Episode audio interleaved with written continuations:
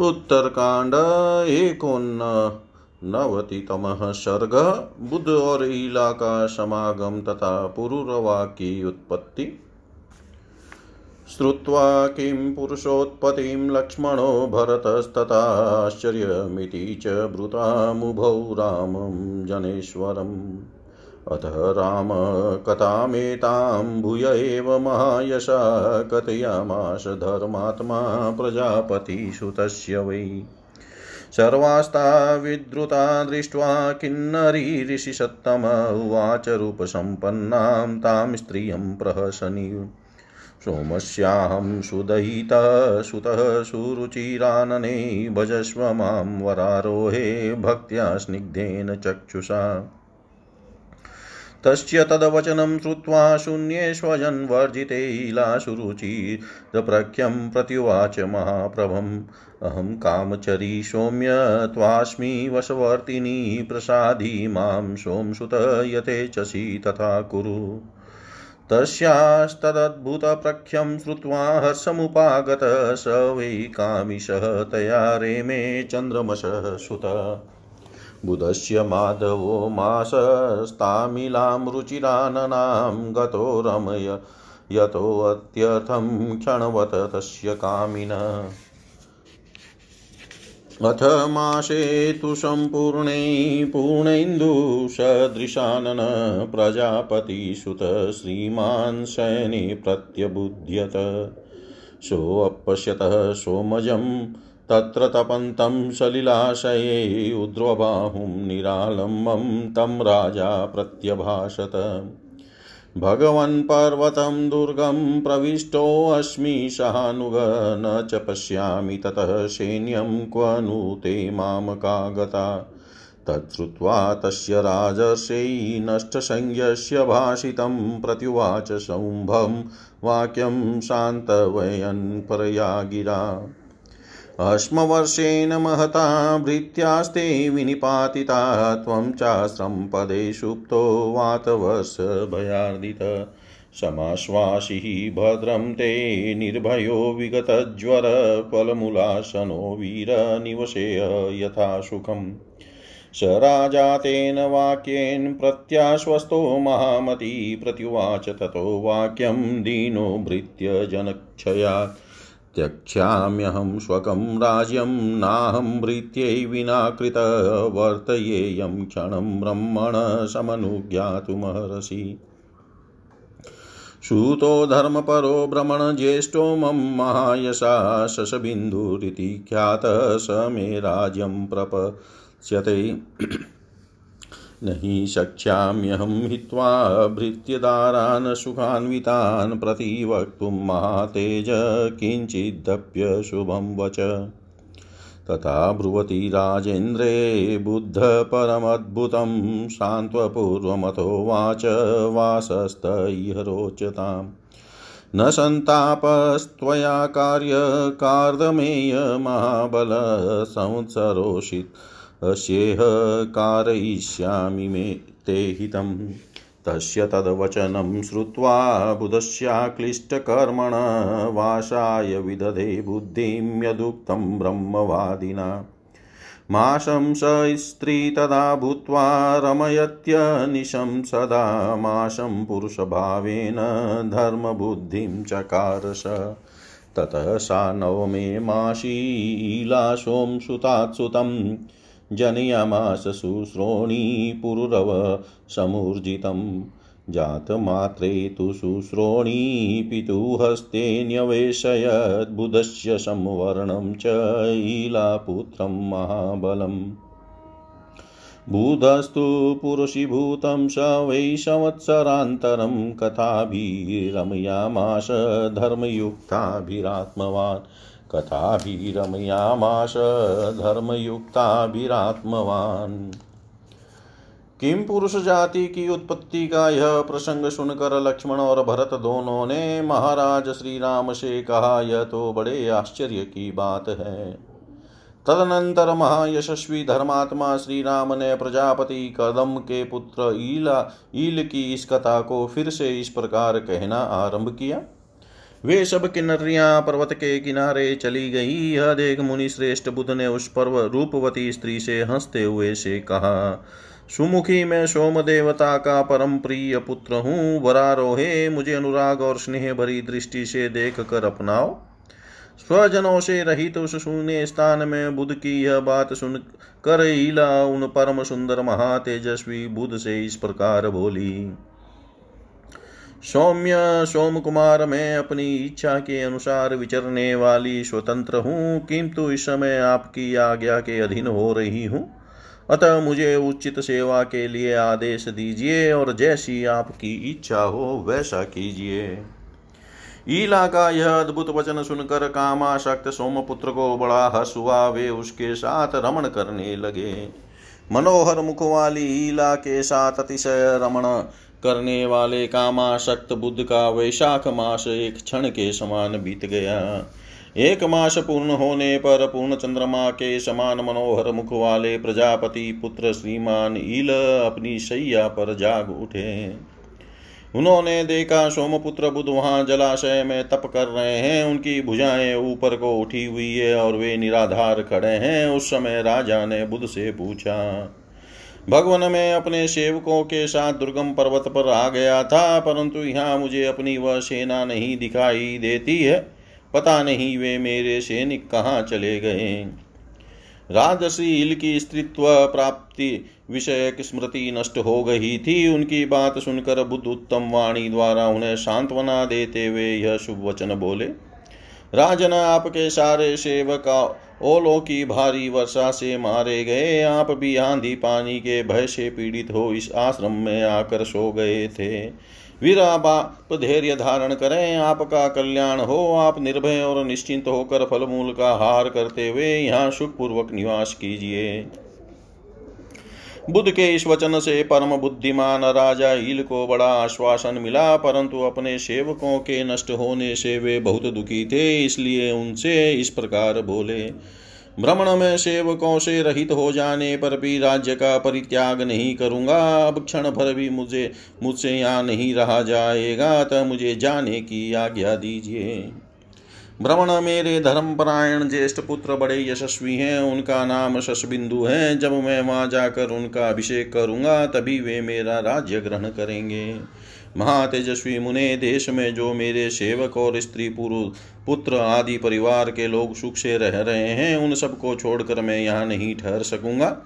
अतः मुझसे ऐसी कोई अशुभ बात आप न कहें, जिससे स्वजनों से बिछुड़कर मुझे यहाँ दुखपूर्वक रहने के लिए विवश होना पड़े। राजेंद्र हिल के ऐसा कहने पर बुद्ध ने उन्हें सांत्वना देते हुए अत्यंत अद्भुत बात कही, राजन तुम प्रसन्नता पूर्वक यहाँ रहना स्वीकार करो। कदम के महाबली पुत्र, तुम्हें संताप नहीं करना चाहिए। जब तुम एक वर्ष तक यहाँ निवास कर लोगे, तब मैं तुम्हारा हित साधन करूँगा। पुण्यकर्मा बुद्ध का यह वचन सुनकर उन ब्रह्मवादी महात्मा के कथनानुसार राजा ने वहाँ रहने का निश्चय किया।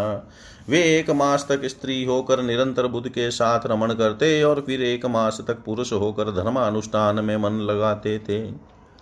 तदनंतर नवे मास में सुंदरी ईला ने सोमपुत्र बुद्ध से एक पुत्र को जन्म दिया, जो बड़ा ही तेजस्वी और बलवान था। उसका नाम था पुरुरवा। उसके उस महाबली पुत्र की अंग कांति बुद्ध के ही समान थी। वह जन्म लेते ही उपनयन के योग्य अवस्था का बालक हो गया। इसलिए सुंदरी ईला ने उसे पिता के हाथ में सौंप दिया। वर्ष पूरा होने में जितने मास शेष थे, उतने समय तक जब जब राजा पुरुष होते थे, तब तक मन को वश में रखने वाले बुद्ध धर्मयुक्त कथाओं द्वारा उनका मनोरंजन करते थे। इतिहासे श्रीमद्रामायणे वाल्मीकिये आदिकाव्ये उत्तरकाण्डे एकोननवतितमः सर्ग सर्वं श्रीशां सदाशिवार्पणम् अस्तु। ॐ विष्णवे नमः, ॐ विष्णवे नमः, ॐ विष्णवे नमः। उत्तरकांड नवतितमः सर्ग। अश्वमेध के अनुष्ठान से ईला को पुरुषत्व की प्राप्ति। तथोक्तवती रामे तु तस्य जन्म तदद्भुतम् उवाच लक्ष्मणो भूयो भरतश्च महायशा।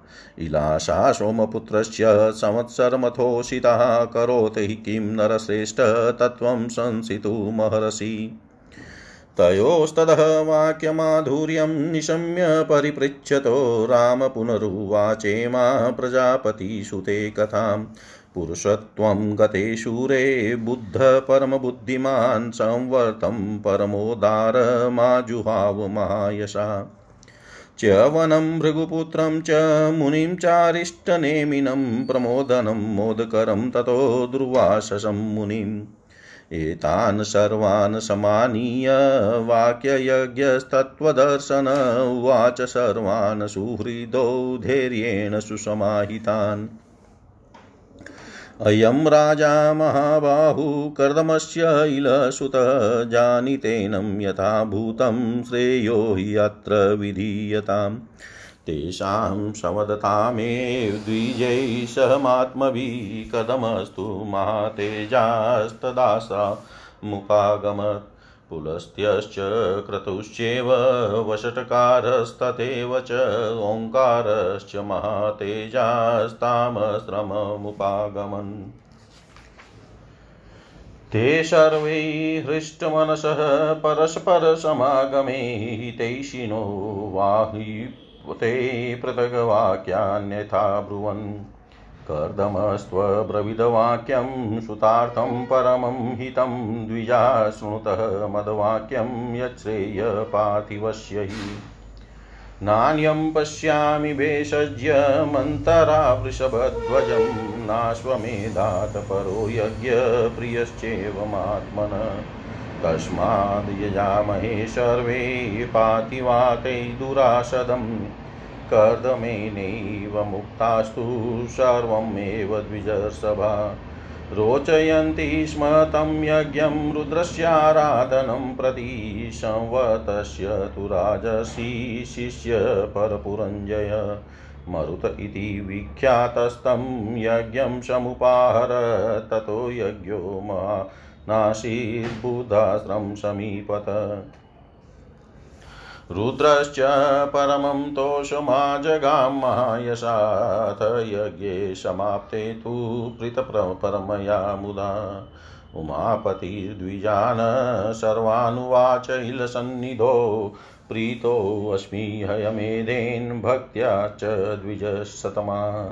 अस्य भाविपतेश्चैव किं करोमि प्रियं शुभं तथा वदति देवेश द्विजास्तेषु समाहिता।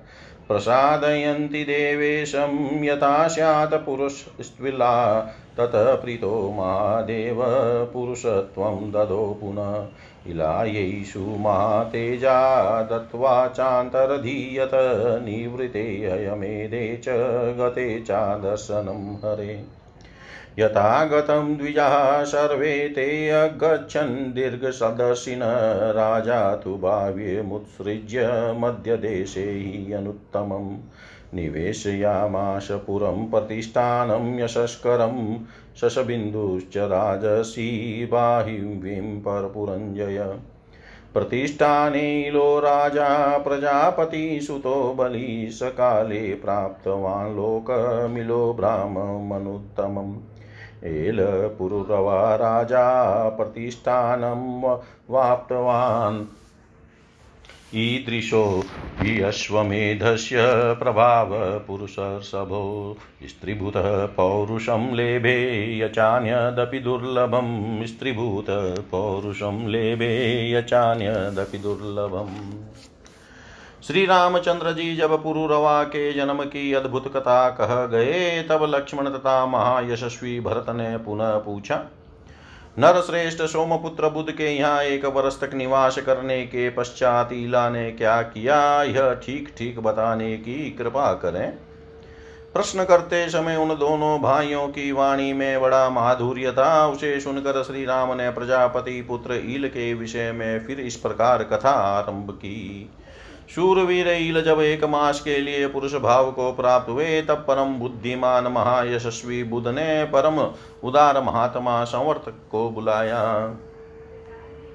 भृगु पुत्र चैवन मुनि, अरिष्ट नेमी, प्रमोदन, मोदकर और दुर्वासा मुनि को भी आमंत्रित किया।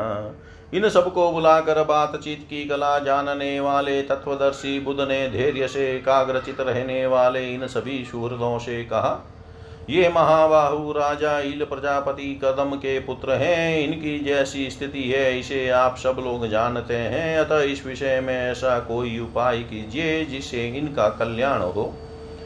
वे सब इस प्रकार बातचीत कर ही रहे थे कि महात्मा द्विजों के साथ महातेजस्वी प्रजापति कदम भी उस आश्रम पर आ पहुँचे। साथ ही पुलस्त्य, क्रतु, वसटकार तथा महातेजस्वी ओंकार भी उस आश्रम पर पधारे।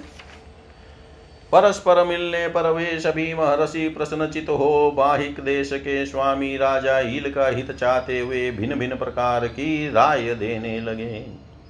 तब कदम ने पुत्र के लिए अत्यंत हितकर बात कही, ब्राह्मणों, आप लोग मेरी बात सुने। जो इन राजा के लिए कल्याणकारिणी होगी। मैं भगवान शंकर के सिवा दूसरे किसी को ऐसा नहीं देखता जो इस रोग की दवा कर सके तथा अश्वमेध यज्ञ से बढ़कर दूसरा कोई ऐसा यज्ञ नहीं है जो महात्मा महादेव जी को प्रिय हो। अतः हम सब लोग राजा हिल के हित के लिए उस दुष्कर यज्ञ का अनुष्ठान करें। कदर्म के ऐसा कहने पर उन सभी श्रेष्ठ ब्राह्मणों ने भगवान रुद्र की आराधना के लिए उस यज्ञ का अनुष्ठान ही अच्छा समझा। समर्थ के शिष्य तथा शत्रु नगरी पर विजय पाने वाले सुप्रसिद्ध राजर्षि मरुत ने उस यज्ञ का आयोजन किया। फिर तो बुद्ध के आश्रम के निकट वह महान यज्ञ संपन्न हुआ तथा उससे महायशस्वी रुद्रदेव को बड़ा संतोष प्राप्त हुआ। यज्ञ समाप्त होने पर परमानंद से परिपूर्ण चित हुए भगवान उमापति ने ईला के पास ही उन सब ब्राह्मणों से कहा द्विज श्रेष्ठ गण मैं तुम्हारी भक्ति तथा इस अश्वमेध यज्ञ के अनुष्ठान से बहुत प्रसन्न हूँ। बताओ मैं बाहिक नरेश, ईल का कौन सा शुभ एवं प्रिय कार्य करूँ? देवेश्वर शिव के ऐसा कहने पर वे सब ब्राह्मण एकाग्रचित हो उन देवादि देव को इस तरह प्रसन्न करने की चेष्टा करने लगे जिससे नारी ईला सदा के लिए पुरुष ईल हो जाए।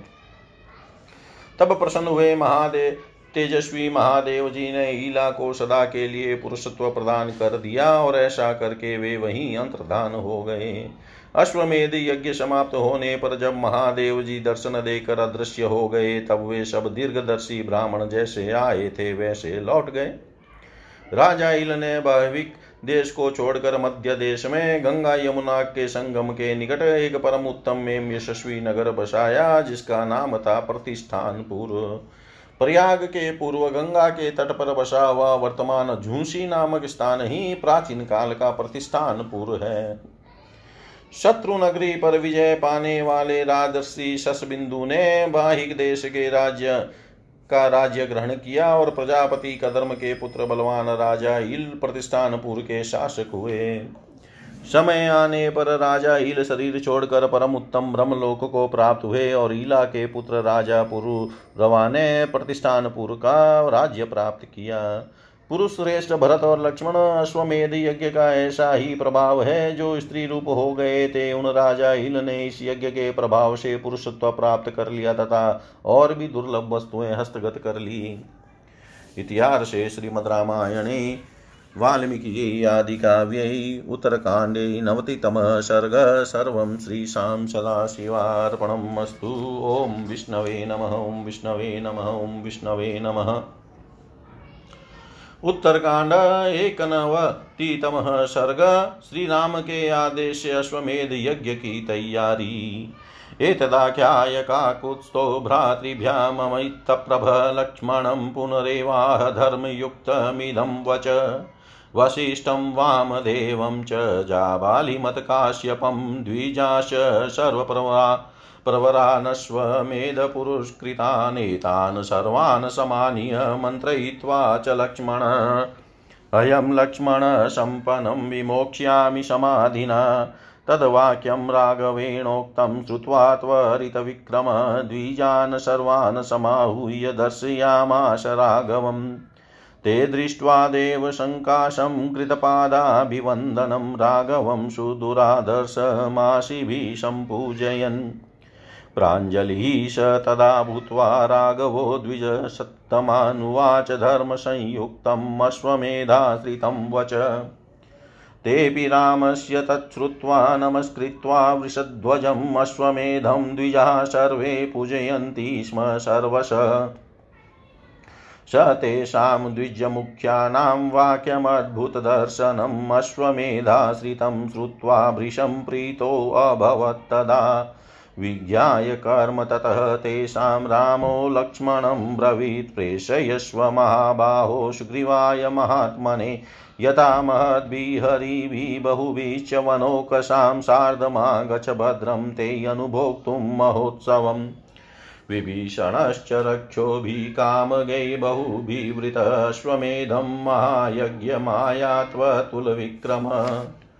राजानश्च महाभागा ये मे प्रियचिकीर्षवशानुगा क्षिप्रमायान्तु यज्ञं भूमिनिरीक्षका। देशान्तर्गता ये च द्विजा धर्मसमाहिता मन्त्रयस्व तान् सर्वानश्वमेधाय लक्ष्मण। ऋषयश्च महाबाहो आहूयन्तां तपोधना देशान्तर्गताः सर्वे सदाराश्च द्विजातय। द्विजातय। तथैव तालावचरास्तथैव नटनर्तका यज्ञवाटश्च सुमहान् गोमत्यानेमिषे वने आज्ञाप्यतां महाबाहो तद्धि पुण्य मनुत्तमं शान्तयश्च महाबाहो प्रवर्तन्तां समन्तत शतश्चापि धर्मज्ञा क्रतुमुख्यमनुत्तमम् अनुभूय महायज्ञं नेमिषैरघुनन्दन तुष्टपुष्टश्च सर्वोऽशो मानितश्च यथाविधि प्रतियास्यति धर्मज्ञ शीघ्रमामन्त्रयतां जन।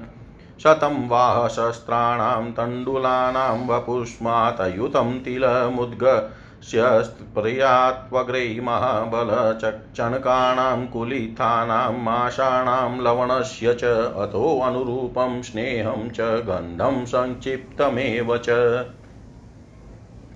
श्वणकोटयो बहुला हिरण्यस्य शतोत्तरा अग्रतो भरत कृत्वा गच्छत्वग्रै समाधिना अन्तरापणवित्यश्च सर्वे च नटनर्तका सुधानार्यश्च बहवो नित्यं यौवनशालिन।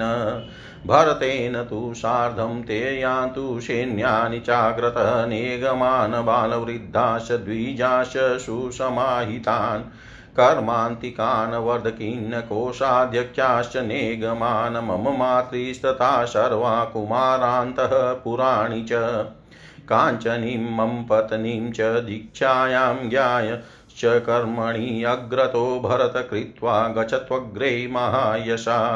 उपकार्यां महाहाश्च पार्थिवानां महोजसां सानुगानां नरश्रेष्ठो व्याधिदेश महाबल। अनपानानि वस्त्राणि अनुगानां महात्मनां भरतश तदा यात शत्रुघ्नसहितस्तदा वानराश्च महात्मान् सुग्रीवसहितास्तदा, विप्राणां प्रवरः सर्वे चक्रुश्च परिवेषणम्। विभीषणश्च रक्षोभिः स्त्रिभिश्च बहुभिवृतृषीणामुग्रतपसां पूजां चक्रे महात्मनाम्। ऋषीणामुग्रतपसां पूजां चक्रे महात्मनाम्। अपने दोनों भाइयों को यह कथा सुनाकर अमित तेजस्वी श्री रामचंद्र जी ने लक्ष्मण से पुनः यह धर्म युक्त बात कही। लक्ष्मण में अश्वमेध यज्ञ कराने वाले ब्राह्मणों में अग्रगण्य एवं सर्वश्रेष्ठ वशिष्ठ वामदेव, जाबाली और काश्यप आदि सभी द्विजों को बुलाकर और उनसे सलाह लेकर पूरी सावधानी के साथ शुभ लक्षणों से संपन्न घोड़ा छोड़ूँगा। रघुनाथ जी के कहे हुए इस वचन को सुनकर शीघ्रगामी लक्ष्मण ने समस्त ब्राह्मणों को बुलाकर उन्हें श्री रामचंद्र जी से मिलाया। उन ब्राह्मणों ने देखा देवतुल्य तेजस्वी और अत्यंत दुर्जय श्री राघवेंद्र हमारे चरणों में प्रणाम करके खड़े हैं। तब उन्होंने शुभ आशीर्वादों द्वारा उनका सत्कार किया। उस समय रघुकुल भूषण श्री राम हाथ जोड़कर उन श्रेष्ठ ब्राह्मणों से अश्वमेध यज्ञ के विषय में धर्मयुक्त श्रेष्ठ वचन बोले। वे सब ब्राह्मण भी श्री राम की वह बात सुनकर भगवान शंकर को प्रणाम करके सब प्रकार से अश्वमेध यज्ञ की सहार सराहना करने लगे। अश्वमेध यज्ञ के विषय में उन श्रेष्ठ ब्राह्मणों का अद्भुत ज्ञान से युक्त वचन सुनकर श्री रामचंद्र जी को बड़ी प्रसन्नता हुई। उस कर्म के लिए उन ब्राह्मणों की स्वीकृति जानकर श्री राम लक्ष्मण से बोले, महाबाहो, तुम महात्मा वानर राज सुग्रीव के पास यह संदेश भेजो कि कपि श्रेष्ठ तुम बहुत से विशाल काय वनवासी वानरों के साथ यहाँ यज्ञ महोत्सव का आनंद लेने के लिए आओ, तुम्हारा कल्याण हो। साथ ही अतुल पराक्रमी विभीषण को भी यह सूचना दो कि वे इच्छा अनुसार चलने वाले बहुत से राक्षसों के साथ हमारे महान अश्वमेध यज्ञ में पधारें। इनके सिवा मेरा प्रिय करने की इच्छा वाले जो महाभाग राजा है, वे भी यज्ञ भूमि देखने के लिए सेवकों सहित शीघ्र यहाँ आवे।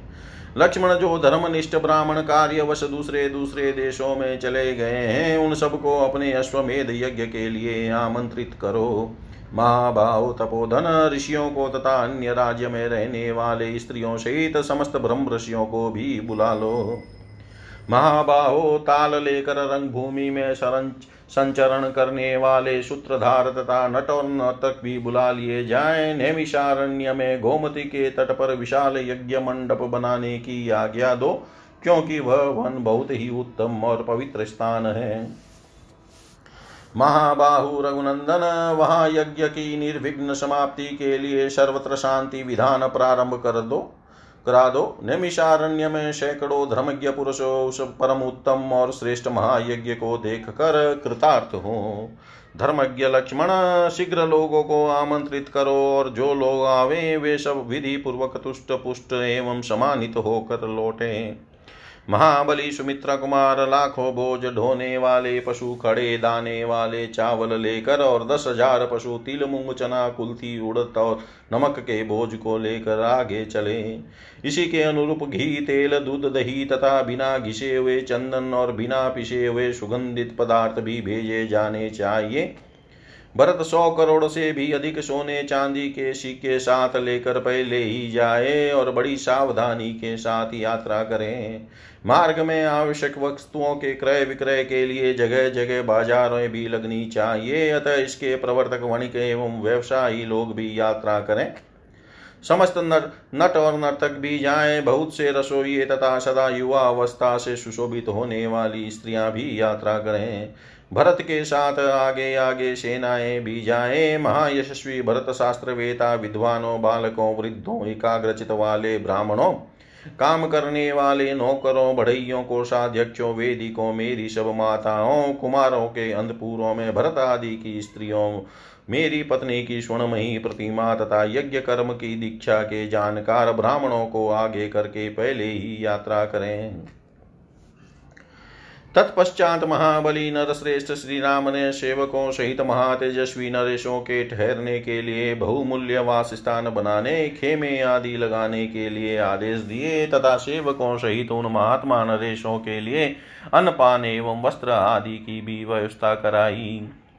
तदनंतर शत्रुघ्न सहित भरत ने नेमिषारण्य को प्रस्थान किया। उस समय वहाँ सुग्रीव सहित महात्मा वानर जितने भी श्रेष्ठ ब्राह्मण वहाँ उपस्थित थे, उन सबको रसोई परोसने का काम करते थे। स्त्रियों तथा बहुत से राक्षसों के साथ विभीषण, उग्र तपस्वी महात्मा मुनियों के स्वागत सत्कार का काम संभालते थे।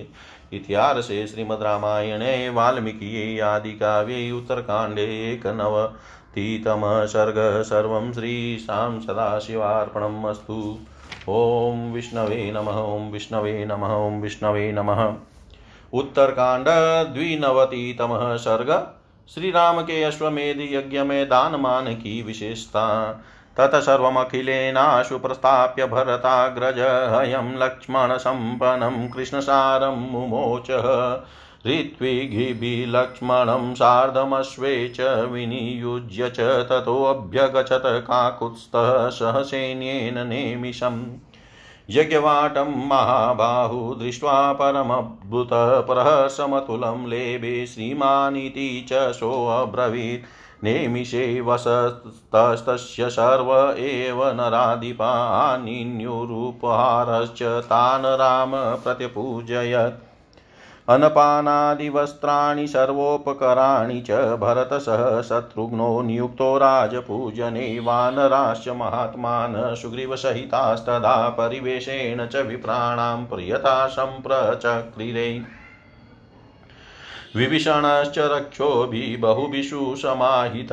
ऋषीणामुग्रतपसां किङ्कर सम्पद्यत उपकार्यां महाश्च पार्थिवानां महात्मना सानुगानां नरश्रेष्ठो व्याधिदेशमहाबल।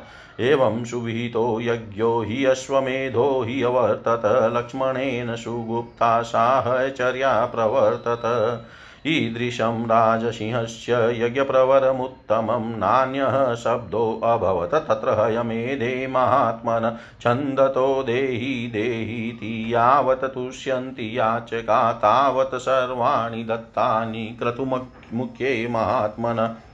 विविधानि च गौडानि, खाण्डवानि तथैव च न निःसृतं भवत्योष्टादवचनं यावदर्थिनां तावदवानरक्षोभिदतमेवाभ्युद्रभ्यदृश्यतः न कश्चिन्मलिनो वापि दीनो वाप्यत्वा कृश।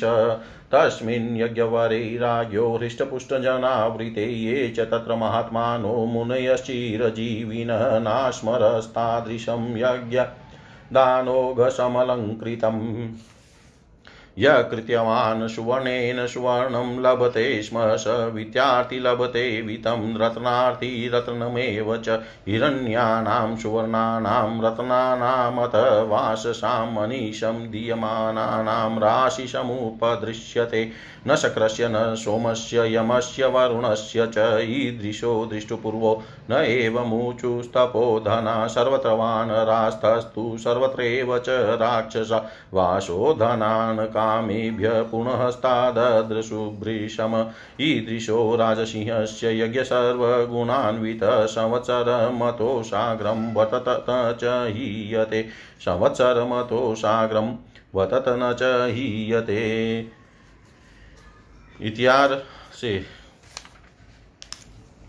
इस प्रकार सब सामग्री पूर्ण रूप से भेज कर भरत के बड़े भाई श्री राम ने उत्तम लक्षणों से संपन्न तथा कृष्ण सार मृग के समान काले रंग वाले एक घोड़े को छोड़ा। ऋत्विजों सहित लक्ष्मण को शस्व की रक्षा के लिए नियुक्त करके श्री रघुनाथ जी सेना के साथ नेमिषारण्य को गए। वहाँ बने हुए अत्यंत अद्भुत यज्ञ मंडप को देख कर महाबाहु श्री राम को अनुपम प्रसन्नता प्राप्त हुई और वे बोले, बहुत सुंदर हैं। नेमिषारण्य में निवास करते समय श्री रामचंद्र जी के पास भूमंडल के सभी नरेश भांति भांति के उपहार ले आए और श्री रामचंद्र जी ने उन सब का स्वागत सत्कार किया। उन्हें अन्न, पान, वस्त्र तथा अन्य सब आवश्यक सामान दिए गए शत्रुघ्न सहित भरत उन राजाओं के स्वागत सत्कार में नियुक्त किए गए थे। सुग्रीव सहित महामनस्वी वानर परम पवित्र एवं संयत चित हो, उस समय वहाँ ब्राह्मणों को भोजन परोसते थे। बहुतेरे राक्षसों से घिरे हुए विभीषण अत्यंत सावधान रहकर उग्र तपस्वी ऋषियों के सेवा कार्य में संलग्न थे। महाबली नरश्रेष्ठ श्री राम ने सेवकों सहित महामनस्वी भूपालों को ठहरने के लिए बहुमूल्य वास स्थान खेमे दिए। इस प्रकार सुंदर ढंग से अश्वमेध यज्ञ का कार्य प्रारंभ हुआ और लक्ष्मण के संरक्षण में रहकर घोड़े के भूमंडल में भ्रमण का कार्य भी भली भांति संपन्न हो गया। राजाओं में सिंह के समान पराक्रमी महात्मा श्री रघुनाथ जी का वह श्रेष्ठ यज्ञ इस प्रकार उत्तम विधि से होने लगा उस अश्वमेध यज्ञ में केवल एक ही बात सब और सुनाई पड़ती थी। जब तक याचक संतुष्ट न हो, तब तक उनकी इच्छा के अनुसार सब वस्तुएँ दिए जाओ। इसके सिवा दूसरी बात नहीं सुनाई देती थी। इस प्रकार महात्मा श्री राम के श्रेष्ठ यज्ञ में नाना प्रकार के गुड़ के बने हुए खाद्य पदार्थ और खांडव आदि तब तक निरंतर दिए जाते थे। जब तक कि पाने वाले पूर्णतः संतुष्ट होकर बस न कर दें। जब तक याचकों के मन की बात होठ से बाहर नहीं निकलने पाती थी, तब तक ही राक्षस और वानर उन्हें उनकी अभिष्ट वस्तुएँ दे देते थे। यह बात सबने देखी। राजा श्री राम के उस श्रेष्ठ यज्ञ में हृष्ट पुष्ट मनुष्य भरे हुए थे, वहाँ कोई भी मलिन दीन अथवा दुर्बल नहीं दिखाई देता था। उस यज्ञ में जो चीरजीवी महात्मा मुनि पधारे थे, उन्हें ऐसे किसी भी यज्ञ का स्मरण नहीं था जिसमें दान की ऐसी धूम रही हो। वह यज्ञ दान राशि से पूर्णतः अलंकृत दिखाई देता था। जिसे स्वर्ण की आवश्यकता थी, वह स्वर्ण पाता था, धन चाहने वाले को धन मिलता था तथा रत्न की इच्छा वाले को रत्न। वहाँ निरंतर दिए जाने वाले चांदी, सोने, रत्न और वस्त्रों के ढेर लगे दिखाई देते थे। वहाँ आए हुए तपस्वी मुनि कहते थे कि ऐसा यज्ञ तो पहले कभी इंद्र चंद्रमा यम और वरुण के यहाँ भी नहीं देखा गया। वानर और राक्षस सर्वत्र हाथों में देने की सामग्री लिए खड़े रहते थे और वस्त्र धन तथा अन्न की इच्छा रखने वाले याचकों को अधिक से अधिक देते थे। राजसिंह भगवान श्री राम का ऐसा सर्वगुण संपन्न यज्ञ एक वर्ष से भी अधिक काल तक चलता रहा, उसमें कभी किसी बात की कमी नहीं हुई। इतिहास से श्रीमद रामायणे, वाल्मीकि आदि काव्ये उत्तरकाण्डे द्विनवतितमः सर्ग, सर्वं श्रीशां सदाशिवार्पणम् अस्तु। विष्णवे नमः ॐ विष्णवे नमः ॐ विष्णवे नमः। उत्तरकांड त्रिनवतितम सर्ग। श्री राम के यज्ञ में महर्षि वाल्मीकि का आगमन और उनका रामायण गान के लिए कुश और लव को आदेश। वर्तमाने तथा भूते यज्ञ च परमाद्भूते सशिष्य आजगामाशु वाल्मीकि भगवान् ऋषि। सदृष्ट्वा दिव्यसङ्काशं यज्ञमद्भुतदर्शनम् एकान्तऋषिवानां चकार उटजांशुभान् शकटांश्च बहून् पूर्णान् फलमूलाश्च शोभनान् वाल्मीकिवाटे रुचिरे स्थापयन् विधुरत।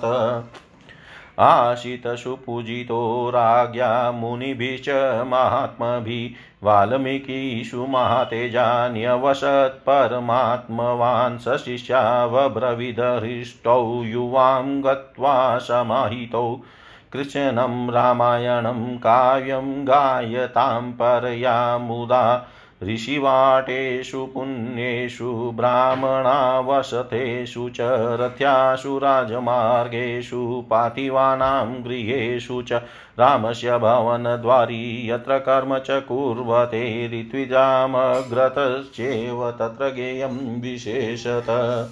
इमानि च फलान्यत्र स्वादूनि विविधानि च जातानि पर्वताग्रेषु आस्वाद्यास्वाद्य गायताम् न यास्यत स्रमं वत्सो भक्षयित्वा फलान्यत मूलानि च संमृष्टानि न रागात् परिहास्यत। यदि शब्दापयेद रामश्रवणाय महीपति ऋषीणामुपविष्टानां यथा योग्यं प्रवर्तताम्।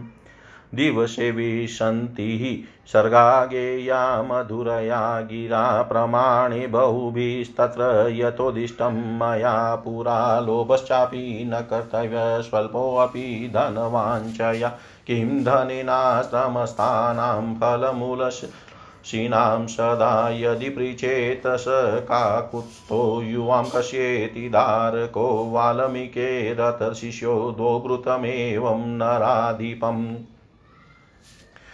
इमास्तन्त्रीषु मधुरास्थानं वा पूर्वदर्शनं मूर्छयित्वा सुमधुरं गायतां विगतज्वरो आदिप्रभृतिं गेयं श्यानचावज्ञाय पातिव पिता हि सर्वभूतानां राजा भवति धर्मत तदयुवामृष्टमनसो स्वप्रभाते समाहितो गायतं मधुरं गेयं तन्त्रिलयसमन्वितम् इति सन्दिश्य बहुशो मुनि प्राचेत स तदा वाल्मीकि परमोदारतूष्णीमाशिन्महामुनि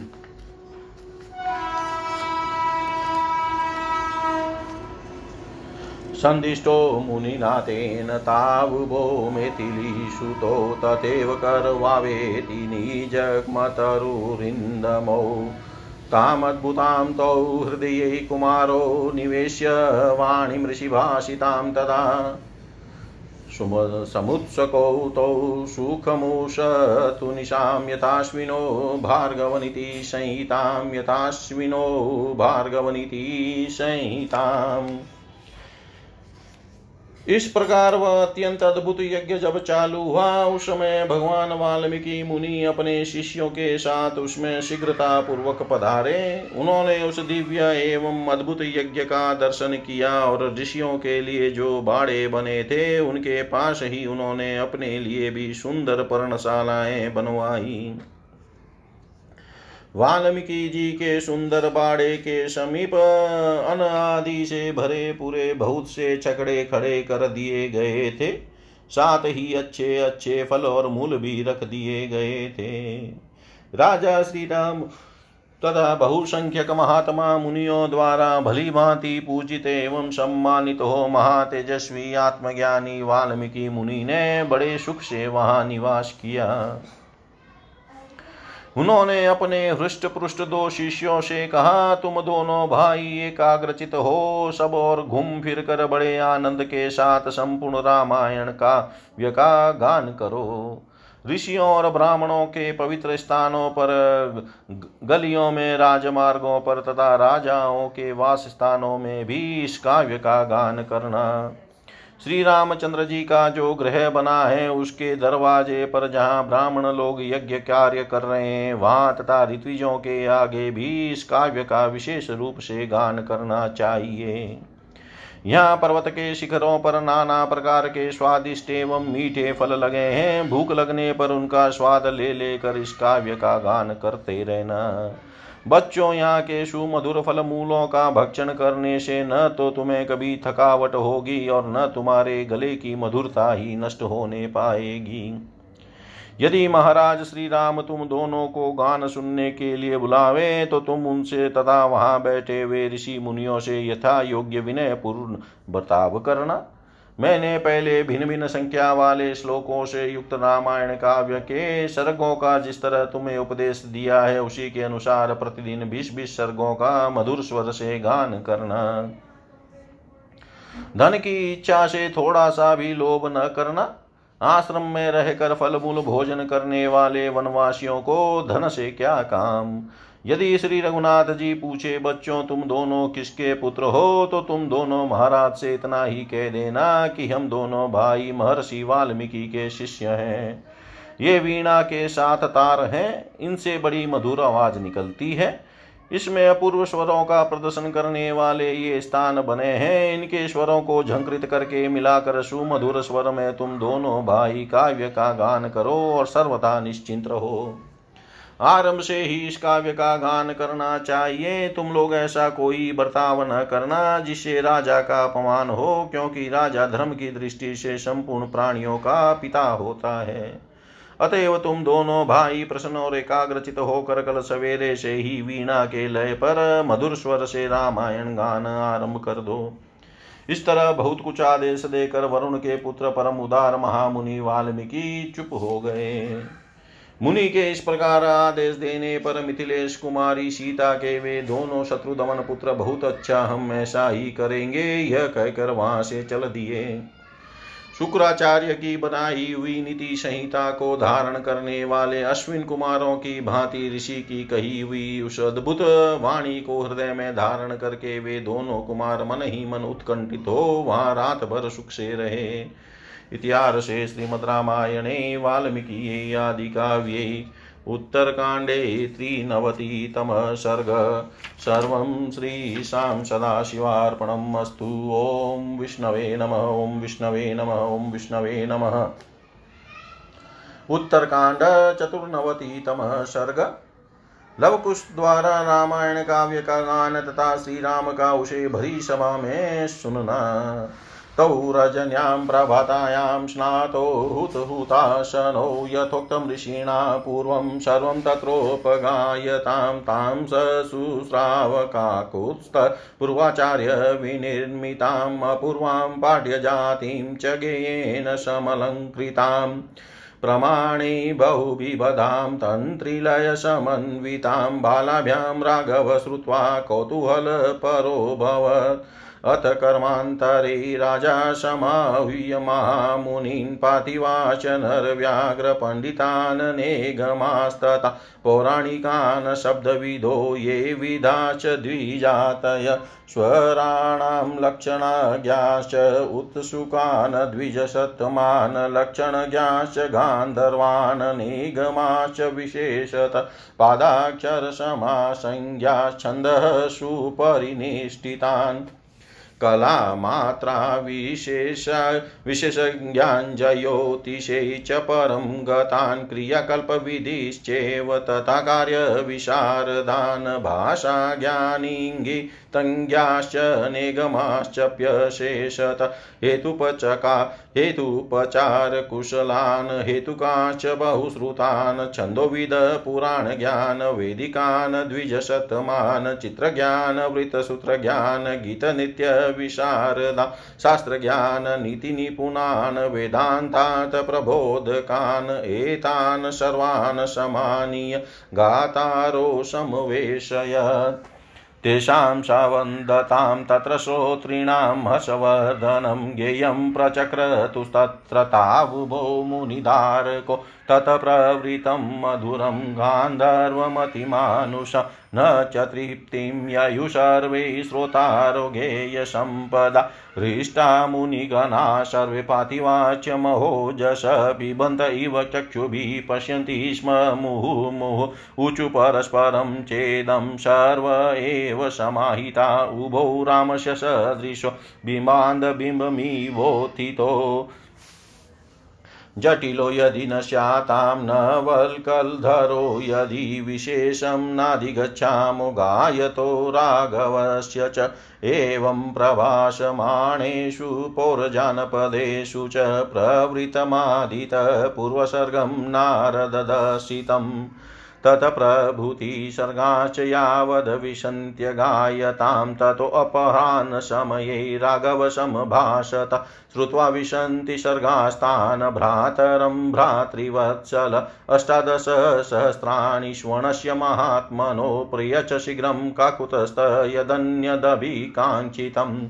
ददौ शीघ्रं काकुत्स्थो बालयो वै पृथक् पृथक् दीयमानं सुवर्णं तु नागृहीणीतां कुशीलवो। उचुतुश्च महात्मानो किमनेनेति विस्मितो वन्येन फलमूलेन निरतो वनवासिनो, स्वर्णेन हिरण्येन किं करिष्यावहे वने, तथा तयो प्रब्रुवतो कौतूहलसमन्विता श्रोतारश्चैव रामश्च, सर्व एव सुविस्मिता। तस्य चेवागमं रामक काव काव्यस्य श्रोतुमुत्सुक महातेजास्ताबुवो मुनिदारकोक किं प्रमाणमिदं काव्यं का प्रतिष्ठा महात्मन कथकाव्यस्य महत क्व चाशो मुनिपुङ्गव पृच्छन्तं राघवं वाक्यमुच्यतु मुनिदारको वाल्मीकि भगवान् कर्ता सम्प्राप्तो यज्ञसंविद्धम् येनेदं चरितं तुभ्यमशेषं सम्प्रदर्शितम्। सनिबधं हि श्लोकानां चतुर्विंशत्सहस्रकम् उपाख्यानशतं चैव भार्गवेन तपस्विना आदिप्रभृति वै राजन् पञ्चसर्गशतानि च काण्डानि षट्कृतानि यशोतराणि महात्मना कृतानि गुरुणास्माकं ऋषीणां चरितं तव प्रतिष्ठाजीवितं यावत् तावय सर्वस्य वर्तते। यदि बुद्धिकृता राजनश्रवणाय महारथ कर्मान्तरे क्षणीभूतस्तृणुष्व सहानुज बाणमित्यम्बरविद रामस्तो चानुज्ञाप्य राघवम् प्रहष्टो जगमतु स्थानं यत्रास्ते मुनिपुङ्गव रामोऽपि मुनिभिः सार्धं पातिवेश्च महात्मभिः श्रुत्वा तद्गीतिमाधुर्यं कर्मशालामुपागमत्। शुश्रावततालयोपपनं सर्गान्वितं सुस्वरशब्दयुक्तं तन्त्रीलयव्यञ्जनयोगयुक्तं कुशिलवाभ्यां परिगीयमानं कुशिलवाभ्यां परिगीयमानम् रात बीतने पर जब सवेरा हुआ, तब स्नान संध्या के पश्चात समिधा होम का कार्य पूरा करके वे दोनों भाई ऋषि के बताए अनुसार वहाँ संपूर्ण रामायण का गान करने लगे।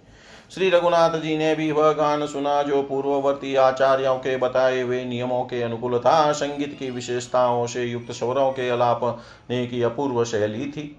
बहुसंख्यक प्रमाणों ध्वनि परिच्छेद के साधन भूत द्रुत मध्य और विलंबित इन तीनों की आवृत्तियों अथवा सप्तविध स्वरों के भेद की सिद्धि के लिए बने हुए स्थानों से बंधा और वीणा की लय से मिलता हुआ उन दोनों बालकों का वह मधुर गान सुनकर श्री रामचंद्र जी को बड़ा कौतूहल हुआ। तदनंतर पुरुष सिंह राजा श्री राम ने क्रमानुष्ठान से अवकाश मिलने पर बड़े बड़े मुनियों, राजाओं वेद वेता पंडितों, पौराणिकों व्याकरणों बड़े बूढ़े ब्राह्मणों, स्वरों और लक्षणों के ज्ञाताओं, गीत सुनने के लिए उत्सुक दिविजों सामुद्रिक लक्षणों तथा संगीत विद्या के जानकारों, विशेषतः निगम मार्ग के विद्वानों अथवा पूर्वासियों भिन्न भिन्न छंदों के चरणों, उनके गुरु, लघु अक्षरों तथा उनके संबंधों का ज्ञान रखने वाले पंडितों, वेदिक छंदों के परिनिष्ठित विद्वानों, स्वरों की हस्व दीर्घ आदि मात्राओं के विशेषज्ञों, ज्योतिष विद्या के पारंगत पंडितों, कर्मकांडियों कार्य कुशल पुरुषों, विभिन्न भाषाओं और चेष्टा तथा संकेतों को समझने वाले पुरुषों एवं सारे महाजनों को बुलवाया। इतना ही नहीं, तर्क के प्रयोग में निपुण नए नैयायिकों युक्तिवादी एवं बहुज्ञ विद्वानों, छंदों, पुराणों और वेदों के ज्ञाता, द्विजवरों, चित्रकला के जानकारों, धर्मशास्त्र के अनुकूल सदाचार के ज्ञाताओं, दर्श एवं, दर्शन एवं कल्प सूत्र के विद्वानों, नृत्य और गीत में प्रवीण पुरुषों, विभिन्न शास्त्रों के ज्ञाताओं, नीति निपुण पुरुषों तथा वेदांत के अर्थ को प्रकाशित करने वाले ब्रह्मवेताओं को भी वहाँ बुलवाया। इन सबको एकत्र करके भगवान श्री राम ने रामायण गान करने वाले उन दोनों बालकों को सभा में बुलाकर बिठाया। सभा सदाओं में श्रोताओं का हर्ष बढ़ाने वाली बातें होने लगी। उसी समय दोनों मुनि कुमारों ने गाना आरंभ किया। फिर तो मधुर संगीत का तार बंद गया। बड़ा अलौकिक गान था। गेय वस्तु की विशेषताओं के कारण सभी श्रोता मुग्ध होकर सुनने लगे। किसी को तृप्ति नहीं होती थी। मुनियों के समुदाय और महापराक्रमी भूपाल सभी आनंद मग्न होकर उन दोनों की ओर बारंबार इस तरह देख रहे थे। मानो उनकी रूप माधुरी को नेत्रों से पी रहे हैं। वे सब एकाग्रचित हो परस्पर इस प्रकार कहने लगे, इन दोनों कुमारों की आकृति श्री रामचंद्र जी से बिल्कुल मिलती जुलती है। ये बिंब से प्रकट हुए प्रतिबिंब के समान जान पड़ते हैं। यदि इनके सिर पर जटा न होती और ये वलकल न पहने होते तो हमें श्री रामचंद्र जी में तथा गान करने वाले इन दोनों कुमारों में कोई अंतर नहीं दिखाई देता। नगर और जनपद में निवास करने वाले मनुष्य जब इस प्रकार बातें कर रहे थे, उसी समय नारद जी के द्वारा प्रदर्शित प्रथम सर्ग मूल रामायण का आरंभ से ही गान प्रारंभ हुआ। वहाँ से लेकर बीस सर्गों तक का उन्होंने गान किया। तत्पश्चात अपराहन का समय हो गया। उतनी देर में बीस सर्गों का गान सुनकर भातृवत्स श्री रघुनाथ जी ने भाई भरत से कहा काकुतस्त तुम इन दोनों महात्मा बालकों को अठारह हज़ार स्वर्ण मुद्राएँ पुरस्कार के रूप में शीघ्र प्रदान करो। इसके सिवा यदि किस और किसी वस्तु के लिए इनकी इच्छा हो तो उसे भी शीघ्र ही दे दो। आज्ञा पाकर भरत शीघ्र ही उन दोनों बालकों को अलग अलग स्वर्ण मुद्राएँ देने लगे, किंतु उस दिए जाते हुए स्वर्ण को कुश और लव ने नहीं ग्रहण किया। वे दोनों महामनस्वी बंधु विस्मित होकर बोले, इस धन की क्या आवश्यकता है? हम वनवासी है, जंगली फल मूल से जीवन निर्वाह करते हैं। सोना चांदी वन में ले जाकर क्या करेंगे? उनके ऐसा कहने पर सब श्रोताओं के मन में बड़ा कौतूहल हुआ। श्रोता और श्री राम सभी आश्चर्यचकित हो गए। तब श्री रामचंद्र जी यह सुनने के लिए उत्सुक हुए कि इस काव्य की उपलब्धि कहाँ से हुई। फिर उन महातेजस्वी रघुनाथ जी ने दोनों मुनि कुमारों से पूछा, इस महाकाव्य की श्लोक संख्या कितनी है? इसके रचयता महात्मा कवि का आवास स्थान कौन सा है? इस महान काव्य के कर्ता कौन मुनीश्वर है और वे कहाँ हैं? इस प्रकार पूछते हुए श्री रघुनाथ जी से वे दोनों मुनि कुमार बोले, महाराज, जिस काव्य के द्वारा आपके इस संपूर्ण चरित्र का प्रदर्शन कराया गया है, उसके रचयिता भगवान वाल्मीकि है और वे इस यज्ञ स्थल में पधारे हुए हैं। उन तपस्वी कवि के बनाए हुए इस महाकाव्य में चौबीस हज़ार श्लोक और एक सौ उपाख्यान है। राजन उन महात्मा ने आदि से लेकर अंत तक 500 सर्ग तथा छह कांडों का निर्माण किया है। इनके सिवा उन्होंने उत्तर कांड की भी रचना की है। हमारे गुरु महर्षि वाल्मीकि ने उन सब का निर्माण किया है। उन्हीं उन्हीं ने आपके चरित्र को महाकाव्य का रूप दिया है। इसमें आपके जीवन तक की सारी बातें आ गई। महारथी नरेश, यदि आपने इसे सुनने का विचार किया हो तो यज्ञ कर्म से अवकाश मिलने पर इसके लिए निश्चित समय निकालिए और अपने भाइयों के साथ बैठकर इसे नियमित रूप से सुनिए। तब श्री रामचंद्र जी ने कहा, बहुत अच्छा हम इस काव्य को सुनेंगे। तत्पश्चात श्री रघुनाथ जी की आज्ञा ले दोनों भाई कुश और लव प्रसन्नता पूर्वक उस स्थान पर गए, जहाँ मुनिवर वाल्मीकि जी ठहरे हुए थे। श्री रामचंद्र जी भी महात्मा मुनियों और राजाओं के साथ उस मधुर संगीत को सुनकर कर्मशाला यज्ञ मंडप में चले गए। इस प्रकार प्रथम दिन कतिपय सर्गों से युक्त सुंदर स्वर एवं मधुर शब्दों से पूर्ण ताल और लय से संपन्न तथा वीणा के लय से व्यंजना से युक्त वह काव्य गान जिसे कुश और लव ने गाया था श्री राम ने सुना।